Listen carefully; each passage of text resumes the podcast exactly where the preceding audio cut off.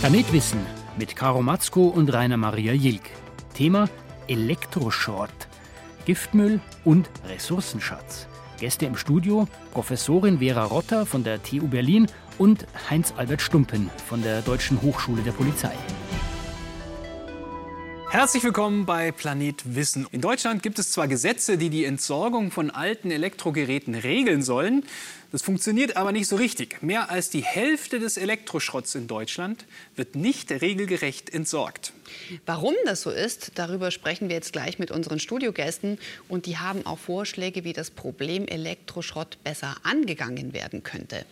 Ein bisschen Elektroschrott hat vermutlich auch unser erster Gast hier im Studio zu Hause, Frau Professor Vera Rotter von der TU Berlin. Ähm, Sie haben, sind ja eigentlich Ingenieurin und leiten an der TU das Fachgebiet Kreislaufwirtschaft und Recyclingtechnologie. Wie sind Sie denn drauf gekommen, sich jetzt beruflich auf dieses Spezialgebiet zu kaprizieren? Auf Recycling. Das hat angefangen, dass ich im Studium mich auf das Thema Abfall spezialisiert habe. Da ging es mehr so, wie können wir die Deponien abschaffen und, und, und mit Müll umgehen. Und ähm, das war so mehr unter dem Schadstoffgesichtspunkt und in der Zwischenzeit kam auch mehr auch der Wertstoffgedanke von den ähm, ganzen Abfällen, die wir da von uns geben, entsorgen, mhm. ähm, dann immer stärker zu tragen. das heißt, wenn man äh, auf die äh, Wertstoffe guckt, kommt man auch automatisch zu den Schadstoffen oder umgekehrt. Oder andersrum. Oder andersrum von den Schadstoffen zum Wertstoff. Genau, das mhm. kam dann mit dem quasi knapper werdenden Rohstoffen dann doch mehr stärker das Thema Recycling auch in die Forschung. Wenn wir jetzt uns den Elektroschrott anschauen, was sind da die Hauptprobleme eigentlich? Man kann anfangen quasi, dass wir gar nicht all das erfassen. Also dass in die äh, offiziellen Entsorgungswege nur ein Teil von dem eigentlich äh, hingeht, dort wo es hin sollte. Mhm. Äh, dass wir gar nicht so genau wissen, wo das eigentlich diese, diese Lücke ist. Ähm, bis hin, dass man da schon auch einiges an Technologien braucht, um auch mit den Schadstoffen richtig umzugehen und auch um die Wertstoffe, die drin sind, dann tatsächlich rauszuholen. Mhm. Aber wenn man jetzt Elektroschrott auch noch mal äh, beziffern möchte von der Größenordnung her, wie viele Tonnen Elektroschrott äh, produzieren wir hier in Europa oder auch weltweit? Kann man das schätzen? Da gibt es ja sicher offizielle Schätzungen. Da gibt es offizielle Schätzungen. Äh, vielleicht ist es am einfachsten, das auch mal, sag ich mal, pro Einwohner zu quantifizieren. Und ähm, also in Deutschland sind es so circa 20 Kilogramm pro Einwohner, die wir neu dazu kaufen jedes Mal. Und jeder besitzt so insgesamt Elektrogeräte für um die 200 Kilogramm als Lager im Haushalt. Also, dass so viel Elektromüll immer mehr anfällt, woran liegt das? Das liegt schon auch daran, dass wir sag ich mal, immer mehr Elektro- und Elektronikgeräte benutzen, ähm, in der Nutzung haben. Das ähm, liegt aber auch daran, dass die Lebensdauer kürzer wird bei vielen Geräten, mhm. dass wir einen schnelleren Umsatz haben davon. Ja, stimmt. Da die Waschmaschine meiner Eltern, die hat über 30 Jahre gehalten. Wird denn heute zu wenig gesammelt und recycelt auch? Also sind wir auch zu schnell dabei, irgendwie einfach wegzuhauen? Also ich denke schon, dass man an vielen Stellen überlegen könnte, das dann auch länger zu nutzen und dann auch ähm, vielleicht das neue Gerät dann erst ein Jahr später anzuschaffen. Ähm, das hat viel ähm, mit, mit äh, zum Teil Mode zu tun, aber auch zum Teil mit, mit Energieeinsparung, weil gerade zum Beispiel die Waschmaschine, die mag ja vielleicht auch wasser- und energiesparender sein, wenn ich sie austausche. Also, oder Kühlschränke sind auch ein gutes Beispiel, ähm, wo es natürlich auch ökologischen Sinn macht, manchmal auch ältere Geräte auszutauschen. Mhm. Schmeißen wir auch zu schnell weg? Ich denke, an der einen oder anderen Stelle könnte man sich ja überlegen, ob man das eine oder andere noch ähm, länger nutzen kann, auf jeden Fall. Ich kann mich auch noch erinnern, früher hat man einen Fernseher, wenn der kaputt war, auch mal zum Reparieren gebracht. Ja. Ich glaube, heute würde es mehr kosten, als die 400 Euro einen neuen zu kaufen einfach. Natürlich hat unser Konsumverhalten viel mit dem, was wir an, an Einkommen mhm. haben, zu tun. Ähm, ich glaube, es hat auch damit zu tun, dass manche Dinge vielleicht auch gar nicht die wirklichen Preise widerspiegeln für die Rohstoffe, die da drin sind. Das heißt, wenn man da ähm, mehr darauf achtet, achten würde, würde vielleicht auch Dinge teurer werden, die dann auch ähm, sage ich mal, die, die Rohstoffe, die unter zum Teil auch dramatischen Bedingungen mhm. da gewonnen werden, ähm, dann äh, das dann auch widerspiegeln. Ja, eigentlich sollte man denken, machen wir alles richtig, wenn wir unseren Elektroschrott einfach zum nächsten Wertstoffhof bringen. Problem gelöst. Ja, denkste. Also eine Studie der UN-Universität zusammen mit Interpol kommt zu dem Ergebnis, drei Viertel der Elektrogeräte in der EU verschwinden einfach, landen nicht im Recycling. Frau Rotter, äh, wo geht denn der Giftmüll hin dann? Die Abfallmengen gehen zum Teil zwar schon auch ins Recycling, aber nicht über die vorgesehenen Wege, die offiziellen Recycler, die ja quasi unter der Herstellerverantwortung dann auch ähm, damit beauftragt sind, sondern zum Beispiel auf dem Schrottplatz zusammen mit anderen Abfällen und äh, werden dadurch auch gewonnen. Zum Teil werden sie auch doch in nennenswerten Mengen immer noch im Haushalt gelagert. Ja. Ein Anteil ähm, den man leider nicht so genau beziffern kann, geht sicher vielleicht auch in den Export ähm, oder wird ähm, quasi dann innerhalb Europa in andere Länder verbracht. Weil aus der EU exportieren ist verboten, oder? Aus der EU exportieren ist nicht richtig verboten. Es ist, äh, es ist, was verboten ist, ist nicht funktionierende Geräte aus der äh, mhm. EU zu exportieren, wenn diese Abfall sind. Aha. Da beginnt schon die erste Schwierigkeit. Was ist denn dann eigentlich tatsächlich Elektroaltgeräte nach dem Abfallgesetz und was sind dann gebrauchte Elektrogeräte, die durchaus noch genutzt werden können? Und da ist der Export nicht reguliert ähm, oder zumindest nur reguliert im Sinne vom Handelsrecht und nicht im Sinne des Abfallrechts. Also das klingt jetzt alles wahnsinnig schwammig. Ja? Sie forschen ja dazu, wohin das Zeug verschwindet. Ähm, vieles davon in der Illegalität. Wie, wie gehen Sie dann überhaupt da vor bei Ihrer Forschung? Wie können Sie diese Ströme, wo das alles dann auch vielleicht einfach gehortet wird oder im mhm. Wald landet oder sonst wo, wie können Sie das verfolgen? Also wozu es sehr gute Daten gibt, ist, ähm, seit 2006 muss jedes europäische Land genau erfassen, wie viel da auf den Markt gebracht wird offiziell. Und man weiß eigentlich auch relativ genau, wie über Haushaltsstudien, wie lange quasi Geräte genutzt werden. Daraus kann man berechnen, wie viel theoretisch an Abfall anfällt. Und mhm. man kann relativ gut bestimmen, das, was tatsächlich dann in der Entsorgung landet. Dann bleibt dieses Delta, wo, sage ich mal, die Grauzone beginnt. Und ähm, da lassen sich Dinge zum Teil so über Stichproben einer äh, Untersuchung, über Interviews ähm, nachverfolgen. Aber es bleibt natürlich auch ähm, sehr viel, sag ich mal, einfach Vermutungen. Mhm. Warum landet so wenig wirklich in den Wertstoffhöfen? Das ist doch das Allereinfachste überhaupt das hängt davon ab, wenn man sich anguckt, wo die Wertstoffhöfe sind, sind die ja zum Teil auch nicht für jeden so richtig nah zu erreichen. Also ich wohne in Berlin, wo es wir viele haben, aber es gibt keinen innerhalb des S-Bahn-Ringes oder nur ganz wenige, wo man dann auch Elektrogeräte abgeben kann. Also der Wertstoffhof ist sicher ein Punkt, ähm, aber auch nicht unbedingt für jeden so leicht zugänglich, gerade für größere, schwerere Geräte. Ähm, natürlich hat sich jetzt auch die Sammlung erweitert, dass der Handel jetzt auch ähm, mittlerweile Kleingeräte sammelt. Ähm, äh, das hat aber auch viel damit zu tun, dass Bürger oftmals, weil die Dinge ja mal viel Geld gekostet haben, sie gar nicht so sehr als Abfall ansehen, sondern erst mal noch zu Hause bei sich aufzubewahren. Ähm, da ja, gibt es sicher noch einiges zu tun. Aber welche Anreize könnte man denn dann schaffen? Zum Beispiel könnte man nicht einfach eine Wertstofftonne irgendwo aufstellen, gerade in so Ballungszentren wie Sie bei Ihnen in Berlin zum Beispiel, oder dass man mhm. wirklich so einen Wertstofftandler hätte, der klingelt und sagt, hallo, ich würde Ihren mhm. Müll mitnehmen. Was gäbe es da? Ja, diese Wertstofftandler, die gibt es ja auch. In Deutschland ist das allerdings äh, illegale Sammlung, wie es dann so vornehm okay, heißt, äh, äh, weil ähm, natürlich die Unternehmen, die sich auch mit dem Recycling befassen, damit quasi auch, auch Genehmigungen haben müssen, quasi, dass sie da auch sachgerecht mit umgehen mit diesen mhm. Geräten, die ja durchaus auch Schadstoffe enthalten. Aber was könnte man noch besser machen? Welche, welche Anreize könnte man denn noch schaffen? Mhm. Also sicher ist ein Anreiz dann auch stärker dieses Thema Wiederverwendung, Reparatur zu stärken, dass da auch, ähm, sage ich mal, Strukturen geschaffen werden, wo das auch erleichtert wird, wo man dann auch weiß, wo ich bestimmte Dinge reparieren lassen kann. Dann, wenn es wirklich nicht mehr reparierbar ist, wäre das äh, auch ähm, ja, sicher hilfreich, einfach ähm, nähere ähm, Rücknahmestrukturen zu haben oder vielleicht auch dann direkt die Dinge gar nicht mehr zu kaufen und sich selber um die Entsorgung kümmern zu müssen als Bürger, sondern quasi einfach über Leasingmodelle ähm, ah. dann bestimmte Dinge einfach im Austausch dann immer mal wieder mhm. quasi, wenn es kaputt ist, dann entscheidet der Hersteller oder der Leasingbetreiber dann, ob sich die Reparatur lohnt und kümmert mhm. sich um die ganze Logistik. Ich glaube, die schlechteste Alternative ist, das Zeug einfach in die nächste Grünanlage zu werfen. Aber vieles landet ja zum Beispiel im Wald oder im Bach.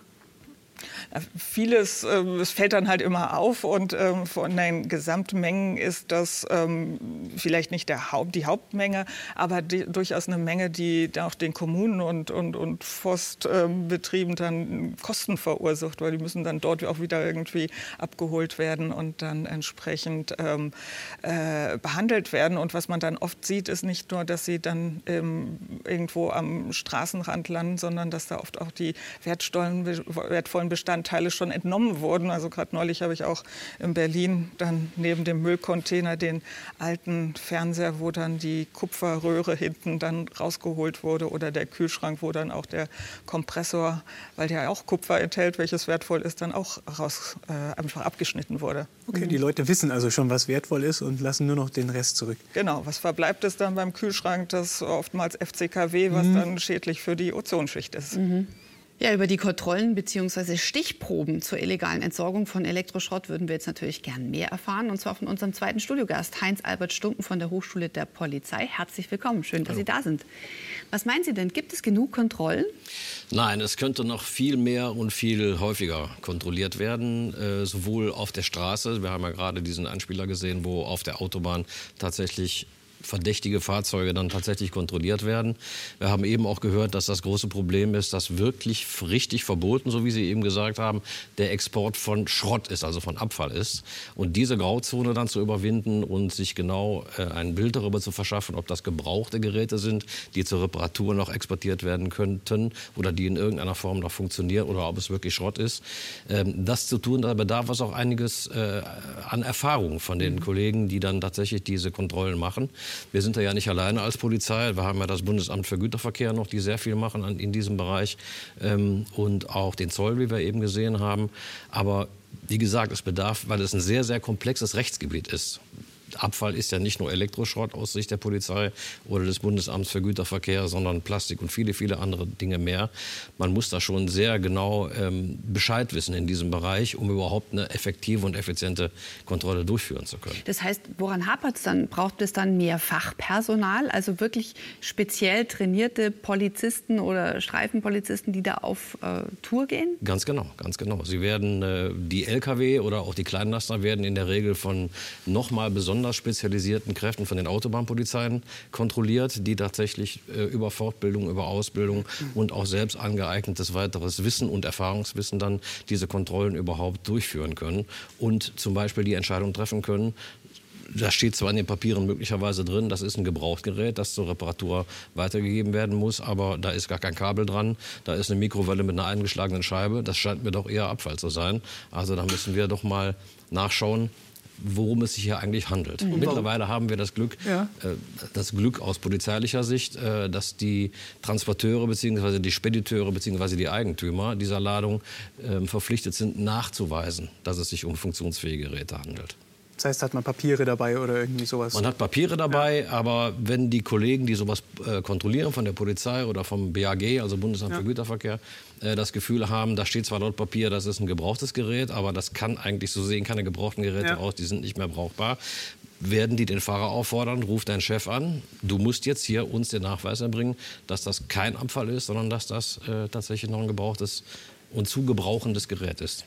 Gut, das ist jetzt äh, die Seite des Gesetzlichen so ein bisschen. Grauzone ist nicht ganz klar oder man kann es leicht manipulieren. Aber andererseits gibt es auch viel zu wenig Menschen, wenn ich das verstanden habe, die das nachprüfen. Das heißt, das Gesetz gäbe es zwar, aber die, die Umsetzung oder die, die Einhaltung kann überhaupt nicht kontrolliert werden. Ja, Stichwort Vollzugsdefizit. Wir haben äh, eine gute gesetzliche Regelung. Die ist zwar kompliziert, die ist komplex. Allein in Deutschland und der Rahmen drumherum ist ja immer das europäische Recht. Auch das ist ziemlich kompliziert. Da muss man sich auskennen. Ähm, und wir haben zu wenig Personal. Die Polizei hat zu wenig mhm. Personal. Mhm. Die, die anderen Kontrolleure, der Zoll, Bundesamt für Güterverkehr haben tatsächlich zu wenig Personal, um hier effektiv und effizient kontrollieren zu können. Da mhm. bedarf es mehr Ressourcen. Jetzt schauen wir mal nach Europa, Frau Rott. Da haben Sie äh, Erfahrungswerte oder wissen, wie es in anderen Ländern diesbezüglich aussieht? Gibt es da welche, die es besser machen oder dürfen, können? Ähm, also wir haben sicher Länder, die deutlich größere Sammelmengen haben, wo dieses, dieses Gap, von dem wir vorhin schon gesprochen haben, deutlich kleiner ist. Ähm, das sind in der Regel auch Länder, die, sage ich mal, nicht so viele Grenzen haben, ähm, ein bisschen abgelegener sind, aber auch oftmals dann doch auch ähm, mehr Geld in Sammelinfrastruktur und Kontrollen stellen. Also da können wir nach Skandinavien gucken und so weiter. Ähm, da gibt es sicher einige Ansätze. Kennen Sie ein sehr positives Beispiel, Herr Stunden? Ja, in Europa wird immer ganz gerne das positive Beispiel der Niederlande äh, angegeben, weil wir haben, ich habe ja eben nur einen Teil der möglichen Kontrollen dargestellt, die Unterwegskontrolle von LKWs. Wir haben, haben auch noch Kontrollmöglichkeiten und Notwendigkeiten in diesen illegalen Sammelstellen, die hatten Sie eben auch erwähnt. Aber das ist nur ein Teil. Und das Ganze hört ja nicht mit der Kontrolle auf. Wenn jetzt tatsächlich etwas Illegales festgestellt wird, wird eine Anzeige vorgelegt. Die geht zur Staatsanwaltschaft. Und ähm, da haben wir ein Prinzip sehr, sehr unterschiedlich, sehr regional. Manchmal wird nach Buchstabe die Akte weitergegeben. Das landet auf dem Schreibtisch eines Staatsanwaltes, der sich mit der Materie gar nicht auskennt. Und selbst wenn Sie an einen Staatsanwalt geraten, der sich mit der Materie auskennt, muss das Ganze zu einem Richter gegeben werden, der dann auch noch ein Gespür davon hat, was ist denn hier ein angemessenes Strafmaß überhaupt. Ähm, das ist zum Beispiel in den Niederlanden völlig anders. In den Niederlanden gibt es, äh, ist, gibt es polizeiliche Befugnisse für, das Umwelt, mhm. für die Umweltbehörde, nenne ich die jetzt mal untechnisch. Ähm, die haben polizeiliche Befugnisse, die können Kontrollen durchführen, die arbeiten mit Schwerpunkt Staatsanwalt, Staatsanwälten zusammen, die okay, tatsächlich in dieser auskennen. Materie sich auskennen und die das auch tatsächlich an Gerichte geben, die dann auch ein Gespür dafür haben, wie hoch ist die Sozialschädlichkeit, was ist hier eine angemessene Strafe, ähm, kann Vermögensabschöpfung gemacht werden und all diese Dinge, die auch noch möglich sind. Mhm. Und das ist ähm, in Deutschland dem Zufall überlassen, ob in dieser ganzen okay. Verfolgungskette tatsächlich Fachleute mit dabei sind oder nicht. Womit muss man denn rechnen als Strafe hier in Deutschland, wenn man Elektroschrott irgendwie versucht zu exportieren oder in den allerhäufigsten Fällen mit einer Einstellung, vielleicht gegen eine Geldbuße. Ähm, es ist ja oft so, dass ähm, das einhergeht mit einer Urkundenfälschung. Mhm. Dass sie tatsächlich, also wenn sie versuchen, illegal äh, Abfall zu, also Elektroschrott zu, zu exportieren, äh, ist es oft so, dass in den Papieren was anderes steht als das, was hinten auf dem Laden Altgeräte. Ist. Zum Beispiel Altgeräte. Okay. Auch sehr beliebt ist äh, Autos, also Artautos zu exportieren, die aber dann vollgestopft sind mit Elektronik im Kofferraum und innen drin. Also okay. dann sind äh, Autos laut Papieren drin, aber eigentlich äh, ist der Wert, der hinten auf dem äh, LKW steht, ist der Elektroschrott, der hinten drin ist. Ähm, oft ist es so, dass tatsächlich ähm, dann die Urkundenfälschung mhm. tatsächlich verfolgt wird und dass wegen der Urkundenfälschung auch eine Strafe ausgesprochen wird. Das kommt darauf an, wie die Prognose für denjenigen ist und ob der sich schon mal etwas hat zu Schulden kommen lassen, ob es eingestellt wird oder ob wirklich eine Geldstrafe dabei rauskommt. Freiheitsstrafen in der Regel nicht für mhm. Urkundenfälschung. Ähm, und damit ist es dann gelaufen. Und das geht auch so in die polizeiliche Kriminalstatistik mhm. ein. Ähm, auf die Frage zurückkommen, wird genug kontrolliert, werden genug Ressourcen eingesetzt. Natürlich setzen alle, äh, die so eine strategische Personal- und Ressourcenplanung machen, ihre Kräfte und ihre Ressourcen da ein, wo die, größten, wo die äh, Probleme am größten sind. Wenn Sie aber jetzt feststellen, in der polizeilichen Kriminalstatistik findet äh, illegale Abfallentsorgung eigentlich gar nicht statt, ja muss man aber auch hinter die Zahlen schauen können und wissen, aha, da ist vieles gar nicht als illegale Abfallentsorgung ausgewiesen, sondern das findet sich in dem Bereich der Urkundenfälschung wieder. Mhm. Deswegen spielt das bei einer nicht besonders verständigen äh, Lesart der PKS, also polizeiliche Kriminalstatistik, eigentlich keine Rolle in Deutschland. Tut es aber wahrscheinlich deutlich mehr, als mhm. es sich in den Statistiken abbildet. Mhm. Also fassen wir mal zusammen. Letztlich gibt es also nur sehr wenige Kontrollen und die Konsequenzen sind, weil es zu wenig Kontrollen gibt, auch auf eine Weise überschaubar. Die Folge ist auf jeden Fall, ein Viertel des Elektroschrotts in der EU wandert ins außereuropäische Ausland, zum Beispiel nach Afrika. Welche ökonomischen Konsequenzen hat es denn? Wenn man sich die Recyclingstrukturen in den Ländern anguckt, dann sind die darauf ausgelegt, die Wertstoffe möglichst mit einfachen Mitteln rauszuholen. Das kann man ganz gut mit Kupfer, mit Gold auch unter Umständen, wenn man die richtigen Chemikalien anwendet. Ähm, und da haben Studien gezeigt, dass circa nur 25 Prozent des Goldes tatsächlich wiedergewonnen werden kann unter diesen Bedingungen. Ähm, und der Rest der Wertstoffe, die auch gewonnen, zurückgewonnen werden könnten, geht dabei verloren. Also da sind schon auch wertmäßig größere. Das heißt, man müsste wieder neu schürfen und immer wieder weiter den Planeten ausbeuten. Genau, letztendlich ist es dann ähm, quasi die, die Effizienz relativ gering, dass man dann mehr ähm, neue Rohstoffe dann eben für die Produktion von Elektrogeräten eben dann wieder an anderer Stelle gewinnen muss. Sie haben jetzt gerade Gold genannt, aber wenn man jetzt mal so ein Handy nimmt, mhm. was ist denn da drin, was, was verloren geht, wenn man es nicht fachgerecht entsorgt? Also neben Gold rein wertmäßig sind das noch andere Edelmetalle, wie zum Beispiel Palladium, Silber, ähm, aber auch ähm, Elemente wie Indium und ähm, eine ganze Reihe, das ganze Periodensystem, die auch aktuell im, ähm, Handy-Recycling durchaus sehr gut rückgewonnen werden können. Nicht alles kann auch unter hiesigen Bedingungen zurückgewonnen. Oftmals das Kunststoffgehäuse dient dann der Energiegewinnung beim Schmelzprozess. Ähm, mhm. Äh, und äh, für das Glas ähm, ist, das landet dann meistens in den Schmelzanlagen hier in der Schlacke und wird dann im Straßenbau, Deichbau eingesetzt. Mhm. Aber trotzdem läppert es sich zusammen, weil ich denke mir immer bei meinem Handy, so viel kann da ja gar nicht drin sein, dass es sich wirklich lohnen würde, das mit so viel Energie wieder auseinanderzubauen, aber anscheinend schon. Also natürlich ist, wenn man den Materialwert vergleicht ja. mit, dem, mit dem Produktionswert, wir kaufen heutzutage Mobiltelefone für über 1000 Euro mittlerweile. Wenn man das auf den Materialwert runterbricht, dann sind das ähm, einige wenige Euro, aber in der äh, ja. Summe ähm, ist das schon relevant und auch die, sage ich mal, von den Gesamtverbräuchen an diesen Rohstoffen, also zum Beispiel Indium geht zu 80 Prozent in die Produktion von Elektrogeräten. Also wenn wir diese Kreisläufe schließen würden, könnten wir da auch einen wesentlichen Beitrag auch, auch zur, zur, zur Kreislaufwirtschaft dann eben entsprechend erreichen. Herr Stumpen, wissen die, die Menschen, die da, also Ihre Kollegen, die da kontrollieren, überhaupt, äh, auf was sie da schauen sollen, müssen, welche Stoffe da alles jetzt zum Beispiel in den Handys drin sind?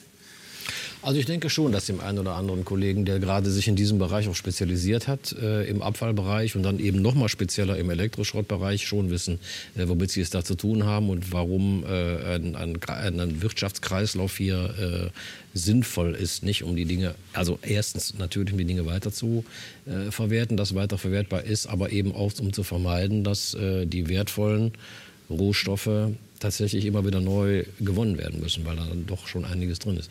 Die Kollegen werden das schon sehr genau wissen, was der Sinn dieser Kontrollen letztendlich ist und was auch der Sinn ist, dass äh, bestimmte Abfälle, in unserem Fall jetzt Elektroschrott, gar nicht erst äh, exportiert werden dürfen. Mhm. Hätten Sie denn jetzt mit äh, Ihrem Hintergrund von der Polizeihochschule äh, Verbesserungsvorschläge, was man einfach besser machen könnte? Man müsste diesen, ich nenne das jetzt mal absichtlich, Dschungel der Zuständigkeiten möglicherweise etwas äh, ebnen.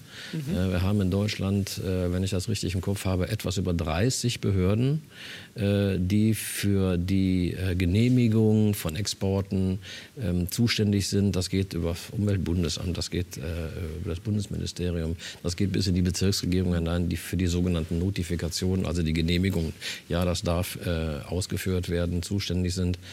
Ähm, also ich nannte ja eben schon mal das Beispiel Niederlande. Die haben es tatsächlich gebündelt an einer Stelle. Das ist bei unserem föderalen System immer etwas schwierig, alles so zentralistisch zu organisieren. Aber wenn dann wenigstens jedes Bundesland äh, einen Ansprechpartner und einen festen Ansprechpartner hätte und das nicht auch noch weiterentwickelt in die einzelnen Bezirke, in die Bezirksregierungen, dann wäre, glaube ich, schon ein großer ähm, Schritt nach vorne gewonnen.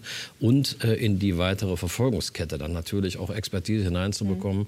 Mhm. Ähm, es gibt ja durchaus Projekte, Projekte, die zum Teil von der EU finanziert werden. Wir sind auch in einem mhm. solchen Projekt mit darin, äh, um äh, sogenanntes Capacity Building äh, zu machen, also tatsächlich äh, von der Kontrolle bis hin zum Richterspruch ähm, die Menschen zu ertüchtigen und äh, darüber zu informieren und zu sensibilisieren, womit sie es hier eigentlich zu tun haben. Das wäre eine Sache, die wir auch in Deutschland ganz gut gebrauchen können. Mhm. Ein kurzes Zwischenfazit. Einerseits vergiftet unser illegal exportierter Elektroschrott in Afrika die Umwelt und damit auch Tier und Mensch. Andererseits ermöglicht der Elektroschrott aber auch einigen Menschen in Afrika, sich ein Business aufzubauen. Also man könnte fast schon sagen, es gibt auch einen positiven Aspekt, obwohl das eigentlich ein illegaler Weg ist, wie unser Elektroschrott nach Afrika landet. Also in dem Beispiel hat man ja auch sehr schön gesehen, dass sozusagen da, wo es wirklich den positiven Beitrag hat, ist, wo, wo Wiederverwendung, Reparatur gestärkt wird. Und, und ich glaube, das ist auch dort, wo man sowohl hier in Deutschland als auch in, in den Ländern ansetzen muss. Und ähm, gerade auch vor dem Hintergrund, dass in den Ländern zunehmende Mengen auch an Geräten zum Einsatz kommen, dass ähm, dort eben auch entsprechend die Dinge selber genutzt werden, auch produziert werden, zum Teil auch, auch ähm, sage ich mal, aus China speziell für den afrikanischen Markt Geräte hergestellt wird. Und da hat man festgestellt in Untersuchungen, dass ähm, zum Teil einfach durch die höhere Qualität die, die gebrauchten Geräte, die tatsächlich auch nutzungsfähig sind, dann ähm, auch ähm, höheren Marktwert haben als neu importierte Geräte aus ähm, China. Mhm. Was müsste sich denn ändern in Afrika? Ich denke, was sich dort ändern muss, ist, dass man, wie auch in dem Beitrag angeklungen ist, da wirklich Anreize schafft, ähm, tatsächlich, ich sag mal, die, die, die, die Wege, wie man da an die Rohstoffe und Ersatzteile rankommt, dann so zu gestalten, dass sie dann auch umweltfreundlich sind. Also das heißt, Kabel nicht abbrennen, sondern eben entsprechend mit speziellen Maschinen schreddern, um den Kunststoff von dem ähm, Kupfer zu trennen. Ähm, was sich auch ändern muss, ist sicherlich, und das ist der, der Treiber dieser ganzen, auch insbesondere der Recycling-Aktivitäten, also wo es wirklich nicht um die Wiederverwendung, sondern nur äh, die Gewinnung dann von, von Kupfer und Gold geht, dass man da äh, auch entsprechende Armutsbekämpfung macht, weil das machen die Menschen nicht freiwillig, weil sie es so toll finden, sondern weil sie einfach keine andere Wege haben, ähm, Einkommen zu erzeugen. Und ich glaube, da kann man durchaus, sage ich mal, über strukturelle Hilfe, also nur hinten über Anreize für Recycling wird man die Probleme dort nicht lösen können. Mhm. Was gibt es noch für Hürden, die man dort äh, überwinden muss erstmal? Äh, ich glaube, eine große Hürde ist auch die Frage nach der Infrastruktur, weil ich meine, das, was, sage ich mal, gut geht, sind solche Schritte wie Demontage, Zerlegung, ähm, die besonders arbeitsintensiv sind. Die Anlagen, die dann das hochspezialisierte Recycling machen, sind eigentlich global auf wenige Standorte. Da gibt es drei, vier Anlagen global, ähm, wo eben dann die hochqualifiziert dann diese, diese mhm. Äh, Rückgewinnung dann ähm, eben nicht nur von Gold, sondern den anderen ähm, Wertinhalten dann auch machen können. Und da muss man eben gucken, wie kann man das in globalen Wertschöpfungsketten so organisieren, dass sozusagen auch diese Spezialisierung stattfindet. Es ist sicher kein, nicht sinnvoll, dann in jedem Land quasi dann diese mhm. Schmelzhütten dann entsprechend zu etablieren. Mhm. Herr Stumpen, aber wie sieht es aus, wenn wir jetzt hier so Schwierigkeiten haben mit dem Aufbau von vernünftigen Kontrollen und auch zu wenig Personal? Wäre es dann nicht fast sinnvoller, das Geld zu nutzen, ähm, eine funktionierende Recycling Industrie in Afrika aufzubauen? Das ist eine gute Idee. Äh, allerdings klingt sie für mich etwas utopisch. Äh, ich halte das für nahezu nicht realisierbar. Ich glaube, dass wir äh, natürlich erstmal eine Harmonisierung brauchen, bräuchten, um die Recycling-Regularien auch eben auf andere Kontinente, von denen wir ganz genau wissen, dass da illegal oder unter katastrophalen Bedingungen Recycling betrieben wird, dass man das tatsächlich auch harmonisieren müsste. Das wäre der Schritt eins, der schon schwer genug ist. Äh, ansonsten äh, im Schritt zwei bräuchten wir auch Menschen, die von so ihrer inneren Einstellung ähm, das Gefühl haben, dass man sich an Regularien auch halten sollte. Ähm, ich glaube, die Tatsache, dass wir wissen, dass da auch tatsächlich ein, ökonomischer, äh, ein ökonomisches Interesse dahinter steckt, solche schlimmen äh, Recyclingpraktiken durchzuführen in Afrika, ähm, hat auch ein bisschen was damit zu tun, dass da jeder weiß, das ist eigentlich illegal und im illegalen Bereich wird viel Geld verdient es, wurde eben eine Studie von Interpol äh, zitiert. Es gibt auch ähm, eine Studie von Europol, die die gesamte illegale Abfallverbringung sehr nah in den Bereich der organisierten Kriminalität rückt.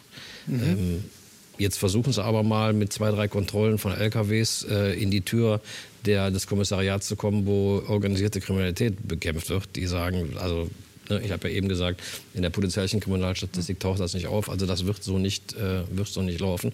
Die Idee finde ich ehrlich gesagt recht gut. Äh, dass man sagt, wir verabschieden uns von diesem Exportverbot.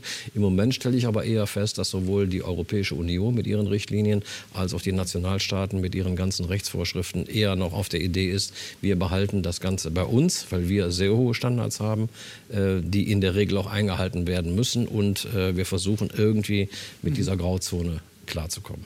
Dazu bedarf es natürlich mehr Kontrollen, wie wir eben schon mal gesagt haben. Das wäre doch eigentlich am besten, oder? Wenn man auf die Haltbarkeit und die Nutzungsdauer ein bisschen mehr schauen könnte bei unseren Geräten. Jetzt sind wir ja am Ende der Sendung schon fast angelangt. Was müsste sich da am besten ändern? Also Eigentlich sollte man sehr richtig alt werden lassen. Ja. Das heißt lange nutzen. Ähm, und ähm, und vor allen Dingen auch reparaturfreundlicher zu machen. Also ich meine, diese Diskussion über verklebte Batterien, die mhm. ist ja auch, kommt immer wieder auf. Natürlich können Fachunternehmen, und die sollen das in der Regel auch Fachunternehmen machen, diese auch öffnen ähm, und, und die Batterie austauschen. Ähm, das ist meistens aber deutlich teurer als dann die Beschaffung eines Neugerätes. Ja, und nicht im Sinne der Industrie, ne? Die wollen ja mal neue Geräte verkaufen. Genau, und ich denke, ich hatte vorhin ja schon das, diese Leasing-Modelle erwähnt, gerade bei Mobiltelefone. Also eigentlich möchte ich ja gar nicht den Materialwert da besitzen, sondern ich möchte ein funktionierendes Gerät haben und wenn es mal nicht so richtig funktioniert, jemanden haben, an den ich mich wenden kann. Also ich glaube, da gibt es durchaus gute Modelle. Damit würden dann die Hersteller quasi ihre Geräte zurückbekommen und dann auch feststellen, wie sie das besser designen müssen, damit es dann auch ähm, reparaturfreundlich ist. Mhm. Oder oder vielleicht dann auch im Sinne technischen Fortschritts natürlich dann auch auf neuesten technischen Stand im Nachhinein auch wieder zu bringen ist. Mhm. Ähm, ja, jetzt haben wir gesehen, 100 Millionen alte Handys liegen wahrscheinlich noch rum in den Schubladen. Das heißt, das Recycling funktioniert ja auch hierzulande irgendwie nicht so richtig gut. Was könnte man denn da machen, Herr Stumpen? Ich glaube, das ist auch eine Frage des Bewusstseins. Ähm, also eine Sendung wie diese trägt dazu bei, dass also jeder Verbraucher, der Altgeräte zu Hause rumliegen hat, äh, ins Bewusstsein gerufen bekommt, wie man damit eigentlich umgehen müsste dass man das auf gar keinen Fall in den Haushaltsmüll werfen darf und dass man, ich habe sicherlich auch noch fünf, sechs alte Handys irgendwo in der Schublade liegen. Ich auch. Und irgendwann muss ich die mal in eine Tüte tun und muss die dann mal zum nächsten Recyclinghof bringen. Und äh, ich hoffe, dass die dann da auch ankommen.